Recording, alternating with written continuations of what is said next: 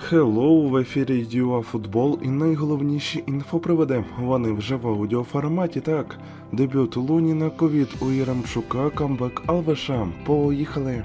Так, Андрій провів перший матч у поточній кампанії та другий за Реал. Як і рік тому наш воротар отримав шанс у рамках Кубка Іспанії і знову проти Алькояно. Тож виходить, меренги взяли реванш за торішню поразку 1-3. За Реал голи забивали Мілітао, Асенсіо та Іско, а в активі Луніна 4 сейви. Челсі удома у Кубку Ліги подолав Тоттенхем у першому поєдинку півфіналу 2-0.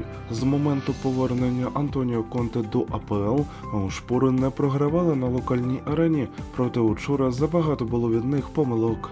Ну і також зазначимо, що в фіналі зіграє або Ліверпуль, або Арсенал.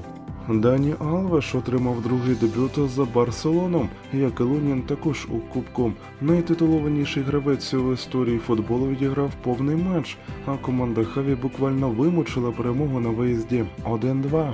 Причому довелося оформляти камбек вже у другому таймі через провал у першій половині.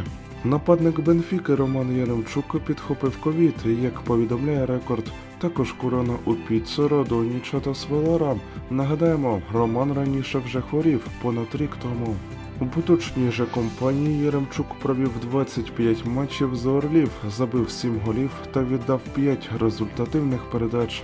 А от головний тренер Джено Андрій Шевченко одужав. Він здав негативний повторний тест.